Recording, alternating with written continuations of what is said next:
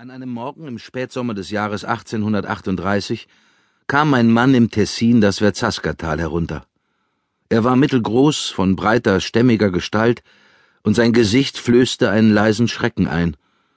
Der Mann hatte zwei dunkle Augen, eine große Nase, darunter einen Schnauzbart und einen buschigen Vollbart. Das Gefährliche lag in der Narbe, die von der Stirn über die rechte Wange bis zu dem Kinn lief und das eine Auge beinahe streifte. Er kam vom Maggiatal und wollte nach Sonogno. Er ging ziemlich eilig und hatte kaum einen Blick für die hohen, felsigen Hänge. Er sah auch nicht die brausenden Wasser der Verzaska. Er war wütend darüber, dass dieses Sonogno nicht auftauchen wollte. Endlich sah er die ersten Häuser. Unbehauen und ungeschlacht lehnten sie sich an die steilen Hänge, die beinahe senkrecht in die Schlucht fielen. Wenn man die Bewohner besuchen wollte, musste man von einem Haus ins andere steigen, so steil und eng standen sie übereinander. Der Mann hemmte seinen Schritt. An einer Grasbank setzte er sich, zog ein Stück Brot, ein Stück Käse und eine Flasche Wein aus der Tasche und aß. Im Dorf war es noch still, vereinzelt krähte ein Hahn. Trotzdem waren bereits viele Leute wach, und auch der kleine Giorgio, um dessen Willen der Mann mit der Narbe den weiten Weg nach Sonogno gemacht hatte, lag schon mit offenen Augen auf seinem Strohsack. Vor ungefähr einer halben Stunde war die Großmutter aufgestanden, die mit in seiner Kammer schlief.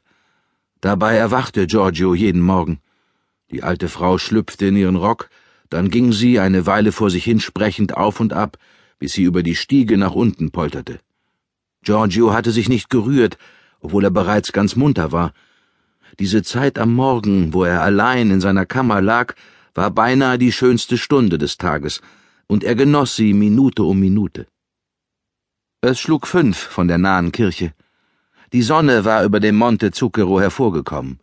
Langsam wie ein glühender Ball schob sie sich über den hohen Berg, und nun schien es, als wollte sie den Abhang hinunterrollen. Giorgio lauschte auf alle Geräusche im Haus. Die Mutter stand auf. Ein paar Augenblicke später hörte er auch die laute Stimme seines Vaters. Jetzt zog er sich wohl an und ging in den Stall, und nun kam die Mutter herauf. Aufstehen, rief sie. Giorgio schloss die Augen und tat, als schliefe er noch. Aufstehen! Die Mutter stand schon im Zimmer. Sie war eine fünfunddreißigjährige Frau, sah aber schon recht alt und vergrämt aus. Die schwarzen Haare durchzogen weiße Strähnen, die Wangen waren eingefallen und blass, und die Augen lagen tief in ihren großen Höhlen. Ich komm schon. Mit einem Sprung stand Giorgio neben der Mutter.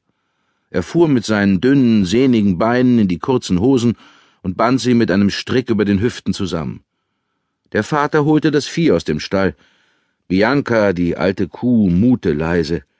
Giorgio hörte das klägliche Meckern der kleinen Ziege, die er nach seiner Freundin Anita benannt hatte.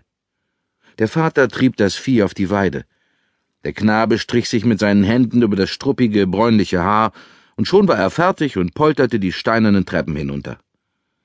Das Haus, in dem Giorgio mit seinen Eltern wohnte, stand am Ende des kleinen Dorfes. Es war eines der typischen Steinhäuser, wie sie im ganzen Verzaskatal stehen. Sie sind aus rohen, festen Platten gebaut, die ohne Zement nur lose aufeinander geschichtet werden. Auch das Dach besteht aus solchen Steinen. Wie eine Treppe liegen sie übereinander, und dort, wo die Treppen zusammenstoßen, ist ein schmaler Steg. Unten war der große Stall. Von ihm führte eine Tür in die Küche, von dieser ging eine Steinstiege in den ersten Stock. Rechts lag die Kammer, in der die Eltern schliefen, und links die, in der die Zwillinge ihr Lager hatten. Giorgio schoss die Stiegen hinunter und kam in die Gasse. Bis hierher war die Sonne noch nicht gekommen. Es war kalt, ihn fror und er setzte sich in Trab. Er musste durch das halbe Dorf. Dann kam er auf den kleinen Platz, wo aus einem alten Brunnen das Wasser rauschte. Von dem Platz ging er über den Friedhof und nun war er an der Kirche. Georgios Vater war seit Jahren Kirchendiener. Das brachte ein paar Rappen ein, und da der Vater einer der ärmsten Bewohner Sononios war, konnte er das Geld gut brauchen. Zu seinen Obliegenheiten gehörte es auch, jeden Morgen die Glocken zu läuten. Da er aber um diese Jahreszeit eine halbe Stunde früher mit dem Vieh auf die Weide zog, besorgte das Giorgio. Der Knabe stieß die schwere Kirchentür auf und ging zum Glockenturm. ob der alte Kauz wieder im Fenstersims saß?